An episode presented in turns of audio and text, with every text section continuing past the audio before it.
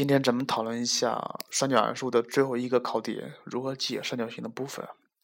如果解如何解三角形？如果出现在高考题里面，如果高考题里面里面的第一个大题出三角函数的话，那么它往往会用到正弦定理的应用。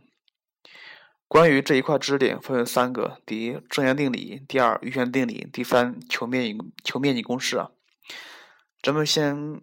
逐个说一下，然后再说一下每一点应该注意的几类问题。先说第一个知识点：正弦定理。正弦定理公式需要记下来啊，等于 a 比 sin a 等于 b 比 sin b 等于 c 比 sin c 等于二 r。这需要注意一下，那个二 r 表示什么东西？二 r 二 r 表示这个三角形外接圆的直径，也就是说，这个 r 表示三角形外接圆的半径。对。关于那个二 r 怎么用？它会考在哪儿？它会考在立体几何里面，这一点需要注意一下。它会考在立体几何里面。另外一点就是这个二 r 可能会作为中间变量，它作为中间变量，咱们就可以得出一个结论来，就是说，咱们可以直接边角互化，直接是边角互化就可以了。假设一个等式啊，左边有边，右边也有边，那么咱们就可以通过这个二 r 作为中间变量，直接把两边的边。化成对应的角的正弦值，嗯，那么同样的啊，如果等号两边都是角的正弦值的话，那么也可以同时把它们化成对应的边，这一点是很重要的，而且这一点是在考题里面的一种常见的解题思想，角边互化。角边互化的目的是统一一下形式，就是说把。一个等式里面可能既有边又有角，咱们可以把它们统一成只有边的形式，也可以统一成只有角的形式，进而求边或求角。这一点不说了。再说第二点，余弦定理。余弦定理，a 方等于 b 方加 c 方减二 bc 乘以 cos a，对不对？它有三个，a 方等于多少？b 方等于多少？c 方等于多少？而且对应的就是说，cos a 等于多少？二分。cos a 等于二 bc 分之 b 方加 c 方减 a 方，是不是？所以余弦定理可以可以用来干嘛？可以用来知道三边求角，知道两边和其中的一个角求另外一条边。对，它是求边或求角的。知道三个可以求任意的其他东西。另外需要注意一下啊，就是说这个余弦定理的 cos a，它可以用来判断三角形的形状。它可以用来判断三角形的形状。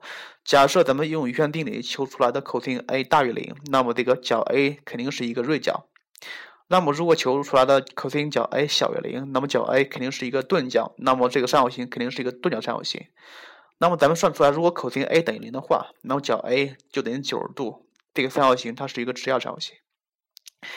所以余弦定理的应用是两个：第一是求边和求角，第二是可以用来判断三角形的形状。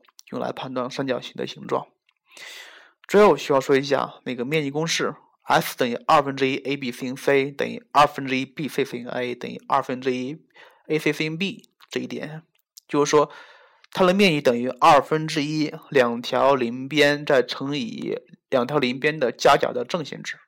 这一点也需要注意一下。而且，像如何求面积的如何求面积问题，不管是文科理科。它通常会跟不等式结合在一起。你看一下，它这个求面积公式有二分之一 AB，或者是 BC，或者是 AC，是不是？这啥呀？这是两边之积，两边之积。假设它如果让你求这个面积的最大值，并且它告诉你了 a 加 b 等于多少，又告诉你了角 C 是一个固定的数的话，那么让求面积最大值应该怎么求呢？没错，因为 AB 小于等于二分之 a 加 b 的平方。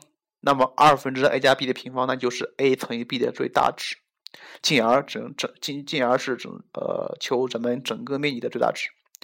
所以关于这个求面积公式，通常会用到了咱们 B 五学过的不等式定理，这点需要注意一下。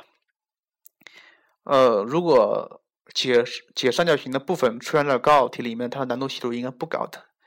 不管是文科理科生，第一个题如果出三角形部分，它这个十二分应该全拿的。呃，其他的就没有什么说的了。就是说，跟三角数相关的，接下来咱们需要讲向量部分。向量部分，不管是文科理科，在高考题里面只考五分，难度的话不好说，可能可能是比较偏基础，但是也可能是比较难写，看情况而说吧。但是它的本身的知识点是很简单的，看如何应用。好了，咱们下次再见。